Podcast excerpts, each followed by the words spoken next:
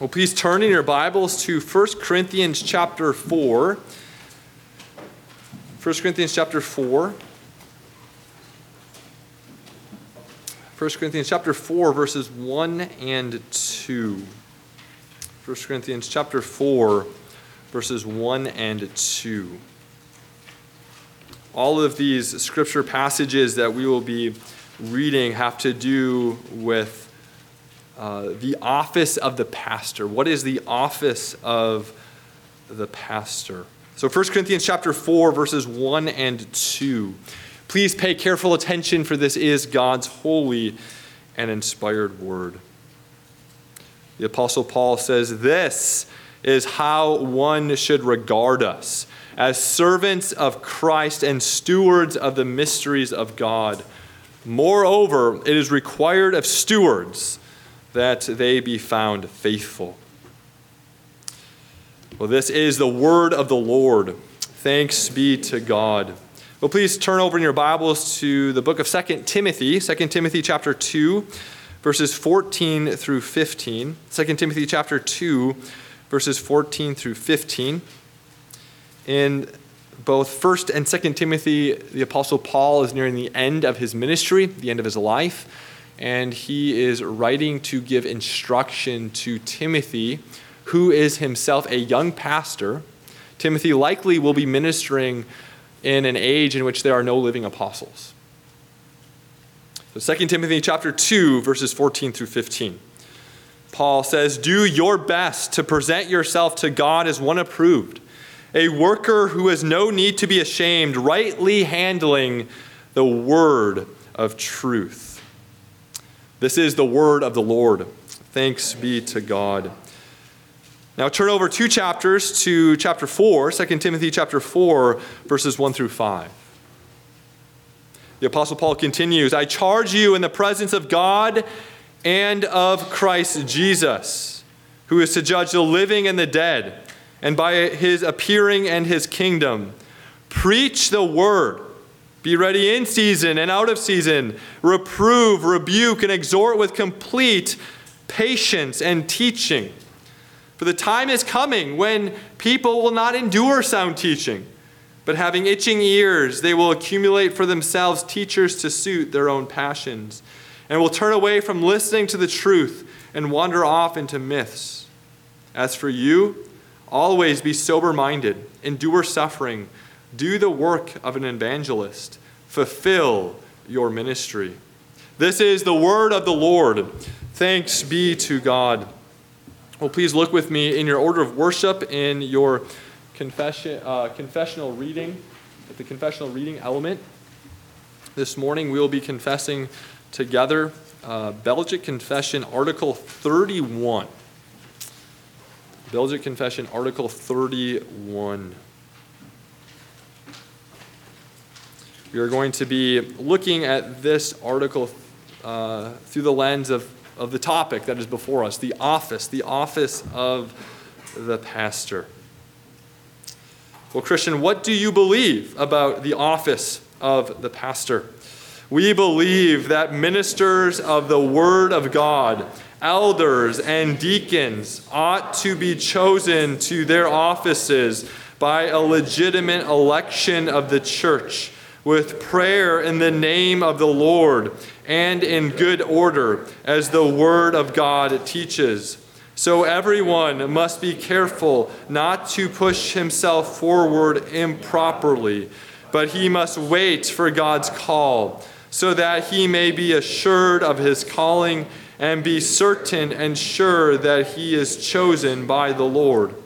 As for the ministers of the word, they all have the same power and authority, no matter where they may be, since they are all servants of Jesus Christ, the only universal bishop and the only head of the church.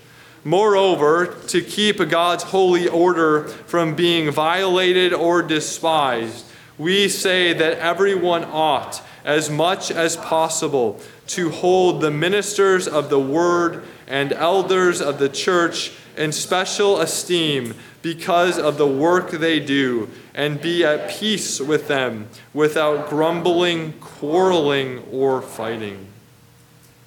Let's pray and ask that the Lord would bless our consideration this morning.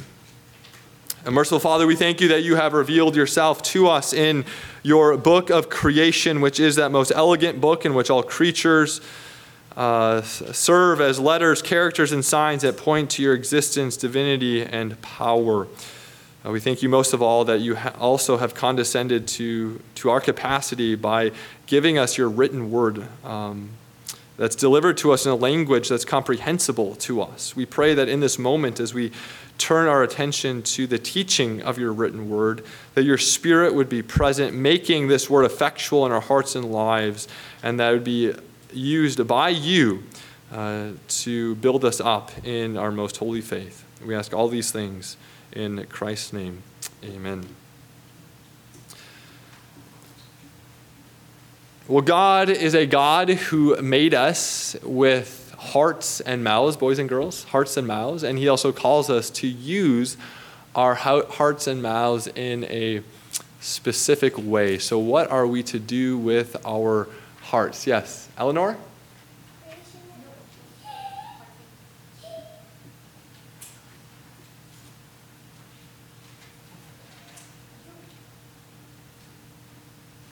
You were calling your sister?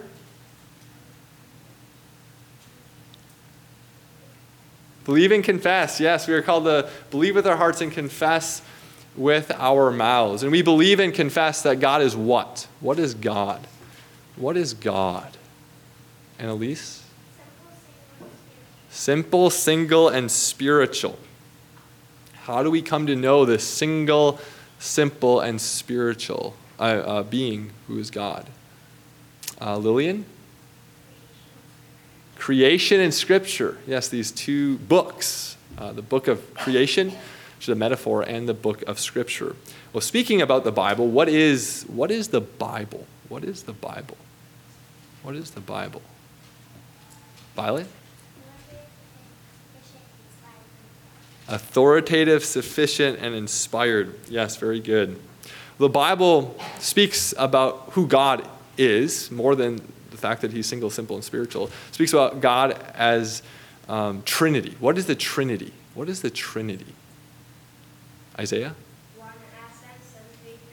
One essence and three persons. Yes, that's what we confess God to be. He's one essence and three persons. Well, at the very beginning of our Bibles, we come across this account of creation. What is creation? What do we believe about creation? Did God create all things from nothing or from something? From nothing or from something? Isaiah? From nothing. From nothing, yes. Now, what is God's relationship with this creation? What is this gets at the doctrine of the providence of God. What is, what is the providence of God? What is the providence of God? What is the providence of God, boys and girls? Matthias? It's the will of God that nothing can be done without Him or His orderly arrangement. Exactly, yes. Nothing comes by chance, but everything proceeds from the hand of our loving Heavenly Father.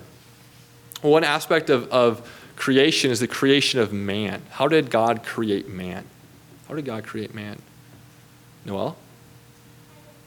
Out of dust. Good. Marcus? In his, his own image. Yes, both of those are correct. Out of dust in, in uh, God's own image and likeness.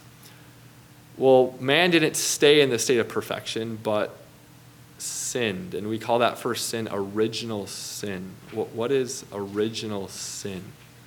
What is original sin? What is original? Uh, uh, Annabelle? In Adam sinned we all. Yes, our, our uh, corrupt nature comes from the sin of our first parents. Well, what do we believe about election and reprobation? Those are two big words. What do we believe about election and reprobation? Marcus?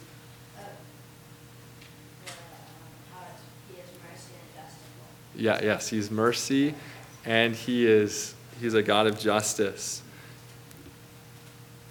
Um, we also consider how God's response to uh, sin is to enter into a covenant, a covenant of grace, which we reflected upon earlier this morning.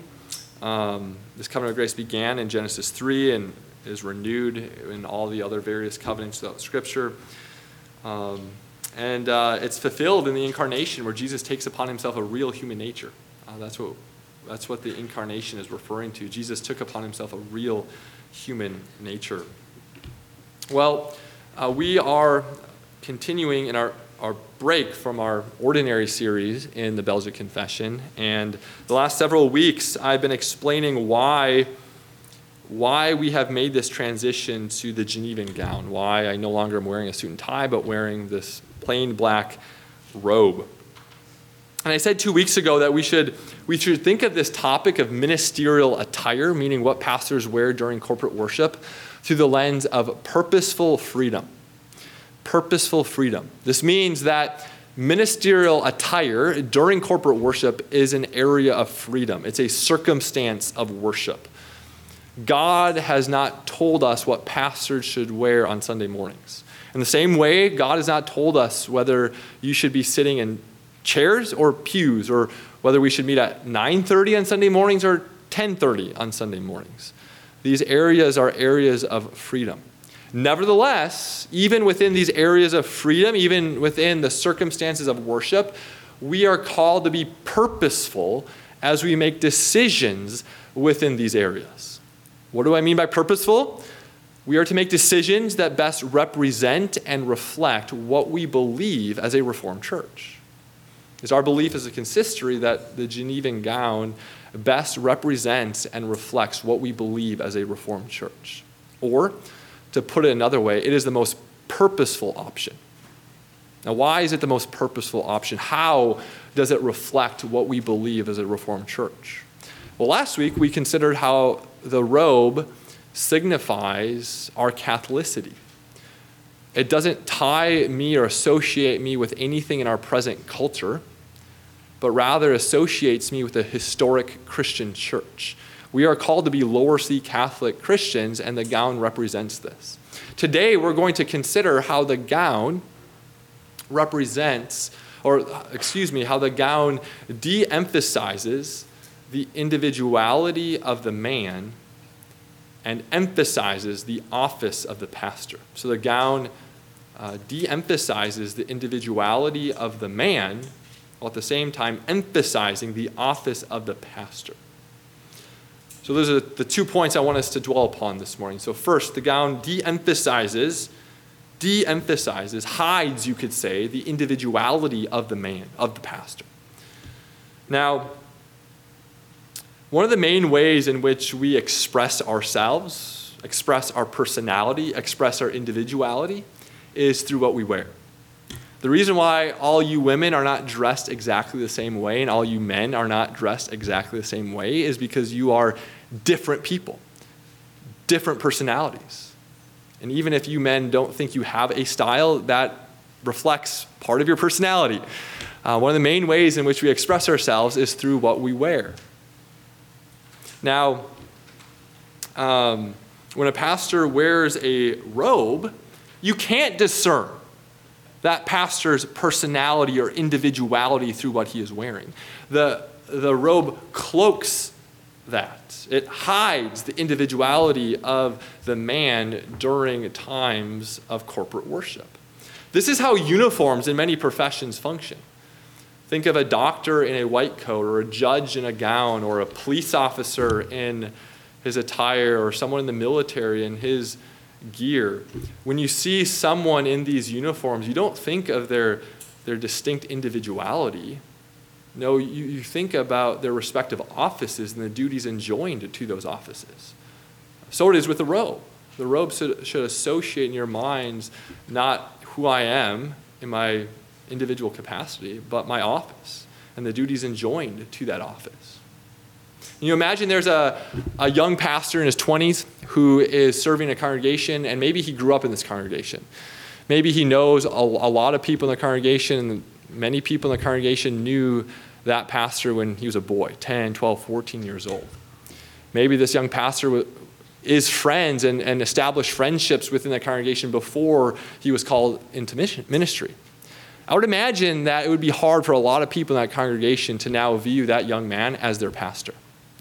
Well, the, the robe would help in this situation because the robe hides that man's identity as a young man, as a relative, as a friend, and points people's attention to his office. That regardless of what your relationship is with this young man, he is, in this moment, your pastor, your ambassador, your herald, give, bringing to you God's law and gospel.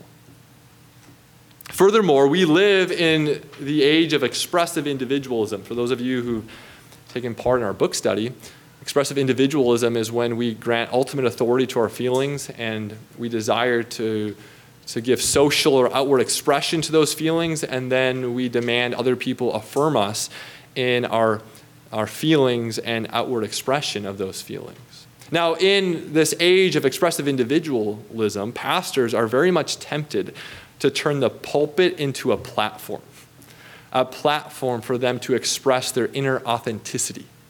They're tempted to view the church not as an institution that stands over us all to mold us and change us and transform us, but merely as an institution uh, for individuals to express their deepest held feelings. Now, again, if the pulpit is a platform, then it makes sense that pastors should express their individuality through what they're wearing. However, the pulpit is not a platform, it's a pulpit. It's the place where God's ambassador ascends to announce not his word, but God's word. The robe then helps to protect the pulpit and prevent the pulpit from becoming a platform. And so the robe de emphasizes, you could say it hides the individuality of the man. Now, at the same time, the robe also emphasizes the office, the office of the pastor. Now, what is the office of the pastor? How does the Bible speak about this office? There are two aspects of the office of the pastor that I want us to dwell upon this morning. The first of which is that the pastor, or a pastor, is a steward of the word and the sacraments. A pastor is a steward of the word and the sacraments. We see this in 1 Corinthians chapter 4. Paul says as much. He says that pastors are stewards of the mysteries of God. Now, in the ancient world, a steward was employed by a master to be in charge of a household or of an estate. A steward was not a master. A steward was very much under authority, the authority of the master of the household or of the estate. And so it is within the church. A pastor is not a master, a pastor is not a king. The pastor is not the king of the church. A pastor is an under shepherd. A pastor is employed by Christ himself and under his authority. A pastor is a steward. A steward of what? a steward of the mysteries of God. Now, what is Paul referring to here when he says the mysteries of God? Well, listen to what John Calvin says as he comments on this phrase in his commentary. He says, It is an honorable distinction that Paul confers upon the gospel when he terms its contents the mysteries of God. Sacraments are connected with these mysteries as appendages. Calvin then interprets this phrase as a reference to the word, specifically to the gospel and to the sacraments. God here is saying that pastors are charged to be ministers, stewards of the word and of the sacraments. Just as doctors are called to be physicians of the body, just as um, judges are called to be magistrates of the law, pastors are called to be stewards, stewards of the word and the sacraments. This is why we see in 2 Timothy chapter 4, Paul telling Timothy, who is himself a young pastor, to do what? To preach the word in season and out of season, to reprove, rebuke, and exhort with complete patience and teaching. He even goes on to say that Timothy should persevere in this duty even when people have itching ears and desire to turn away from the truth. Nevertheless, Timothy is to remain steadfast in this calling. A pastor is called to be a steward of the word and of the sacraments. Martyn Lloyd Jones, who was a British Reformed evangelical in the UK in the 20th century, he pastored at Westminster Chapel in London for over 30 years. In 1969, he came over to the, the States and did a series of lectures at Westminster Theological Seminary in Philadelphia. And in, listen to what, what, uh, what he said in one of his lectures to, to these seminary students. He said, or he says, At this point, I would add a word which may come as a surprise to some, and indeed sound almost ridiculous. I believe it is good and right for a preacher to wear a gown in the pulpit. The gown to me is a sign of the call, a sign of the fact that a man has been set apart to do this work. It is no more than that, but it is that. The reason why Lloyd Jones encouraged these seminary students in 1969 to, to wear the gown is because the gown signifies this aspect of the office that the pastor has been charged not to be an entertainer or anything else, but to be a steward of the word and the sacraments, to preach the word in season and out of season, to reprove, rebuke, and exhort with complete patience and teaching. This is what the gown represents. Again, when you see a doctor in a white coat, you think of someone who has been charged to be a physician of the body. So too, when you see the gown, you should see, you should think of someone who's been charged to preach the word and administer the sacraments. This is what the gown represents. This is what the gown signifies. Well, the second aspect of the office of the pastor that I'd like us to dwell upon is that pastors are called to be specialists in the Bible. They're called to be specialists in the Bible. This is part of what the office entails.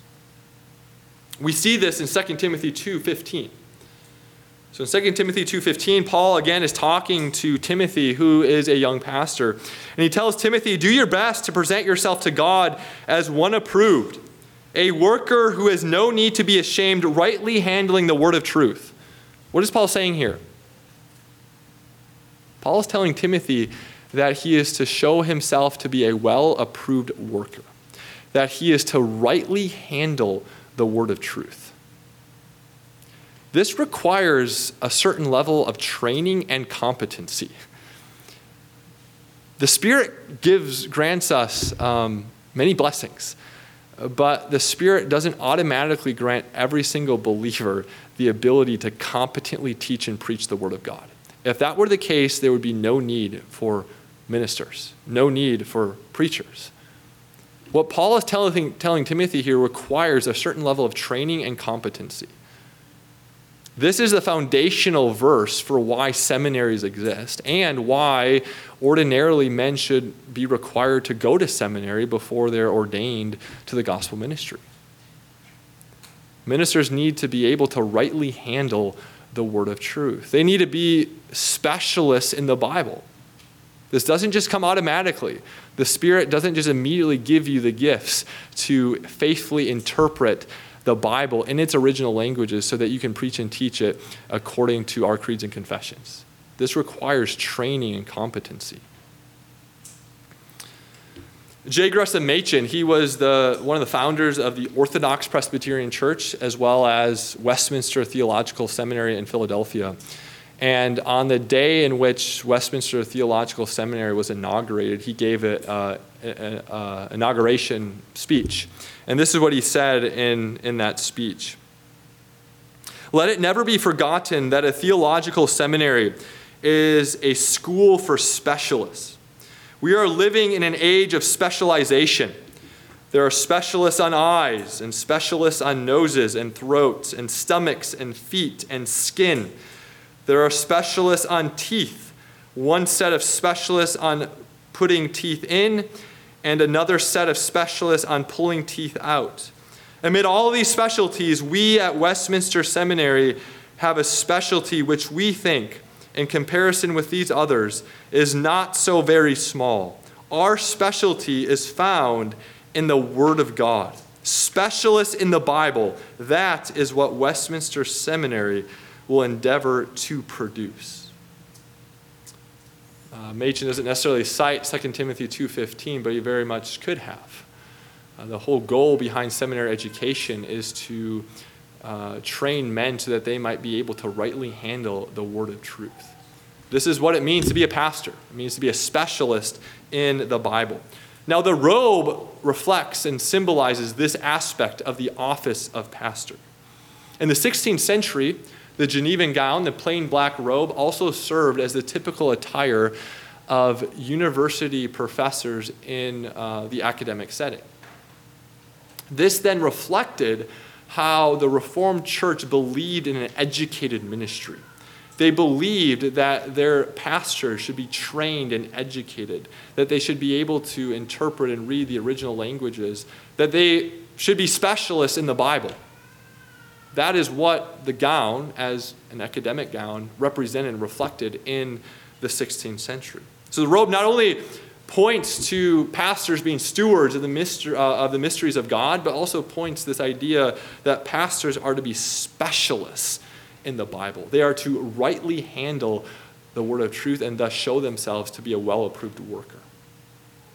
The gown then de emphasizes the individuality of the man and emphasizes the office of the pastor. Now, the Genevan gown was the typical attire for Reformed and uh, Presbyterian pastors in the 16th century, the 17th century, 18th century, 19th century, even into the 20th century. However, beginning in the 19th century, wearing the Genevan gown became an increasingly unpopular option. Why, you might ask? Well, to answer that question, we need to turn our attention to the history and effect of revivalism, specifically in America. Now, what is revivalism? Well, revivalism is a movement that was a pan denominational movement. It wasn't necessarily tied to one specific denomination. It especially flourished in American Christianity, American Protestant Christianity. Revivalism especially emphasized experience and emotion over catechesis and knowledge, meaning, uh, you know, all we really care about is having a zeal, a burning in our bosom for Jesus we don't really care about theology or who God is or what the atonement accomplished. That's dry, deadening theology. We care about having that, that stoking, that burning in our bosom for Jesus. It emphasized experience and emotion over catechesis and knowledge. It also emphasized individual piety over corporate piety, meaning what you do by yourself in your prayer closet is more important than coming to church on the Lord's Day and hearing the word preached and participating in the sacraments. It emphasized individual piety over corporate piety. It also emphasized every member ministry and it de emphasized the need for ordained pastors and elders. We all have the Holy Spirit, right? Since we have the Holy Spirit, there's nothing a pastor does that we can't do. We can baptize, we can teach, we can preach, we can disciple. It emphasized every member ministry and at the same time de emphasized the need for ordained pastors and elders. It emphasized informal community among Christians in opposition to the formal structures of church membership, discipline, ecclesiastical assemblies, ordination. Again, it wanted the church really just to be a, social gathering in which there was no structure, no one with authority, uh, just people experiencing fellowship and friendship. And then in the last 70 years or so, revivalism has turned the church really into a concert hall where the, platform, uh, the pulpit is a platform for the pastor to express his inner authenticity. Congregational singing has been reduced to merely being spectators of a few musicians on stage. Listen to how one author describes revivalism. One author says that revivalism gave birth to religious zeal without morality, church without theology, preaching without sacrament, community without order. Let me say that again. Revivalism gave birth to religious zeal without morality. This means uh, all that really matters is that we had zeal for we have zeal for God. It doesn't it doesn't really matter whether or not that zeal conforms with God, with what God's word says or with God's law, as long as you have zeal, right? A burning in the bosom for Jesus. That's what matters. Church without theology. Again, let's go to church. Let's have a good time. Let's be entertained, but let's not focus too much on what God's word actually says on how God's word has been confessed throughout the history of the church. Theology, of course, will have a deadening effect on our souls. Preaching without sacrament. Yeah, let's go, let's go to church and hear a, a good talk, but let's not emphasize the sacraments too much because the sacraments are stuffy and Catholic. We don't want to give them too high of a place in, in the church. Community without order yeah, let's gather believers together so that they can have fellowship, but let's not have any order. Let's not have any elders who exercise any sort of authority or, or, or shepherd individuals. Let's not have church membership. Let's have community without order. This is revivalism, and revivalism has absolutely flourished in American Christianity. We all, no doubt, have been affected by revivalism. This is, this is really the essence of Protestant Christianity in this country for the last 200, 300 years. Now, because of this movement, there was a push to get rid of the robe. Why, you might ask? Well, again, think about what the robe emphasizes. It emphasizes the fact that a pastor is set apart as a minister of the word and the sacraments. A pastor is a specialist in the Bible, and thus a pastor can do things that no one else in the church can do preach and administer the sacraments. Well, the dominant view among revivalistic Christianity has been that there's nothing that the pastor does that we can't do. Right? Pastor baptizes, I can baptize. Pastor preaches, I can preach. Pastor disciples, I can disciple. There's nothing the, the pastor does that we can't do because we all have the Holy Spirit. If anything, the pastor is just really the coach helping us to do these things better. Now, if that's the dominant view of the office of the pastor in revivalistic Christianity, then it makes sense why these churches have encouraged their pastors to wear things in the pulpit that mirrors the uh, average male in the pew. They want no distinction between the pastor and the average male in the pew because there really is nothing distinctive about the office of the pastor because anything the pastor does, we can do especially if you're gifted or knowledgeable or read the right books. Can you see how what a pastor wears in the pulpit necessarily betrays what a church believes about the office of the pastor? The desire for pastors to look like the average person in the pew betrays an understanding of the office in which the office of the pastor um, really is nothing distinctive. And so, whatever a pastor wears in the pulpit very much betrays that church's understanding of the office of the pastor. So, think about what your preference, your personal preference is for what I wear during worship on Sundays. And how does that betray what your understanding of the office of the pastor is? So, the robe, the robe functions to de emphasize the individuality of the man while at the same time emphasizing what is distinctive about the office. The pastor has been charged by God to be a steward of the word and the sacraments and to be a specialist of the Bible. Next week, we're going to turn our attention to considering how the robe functions to represent our belief that worship, corporate worship on the Lord's Day, is a reverent time. Let's pray.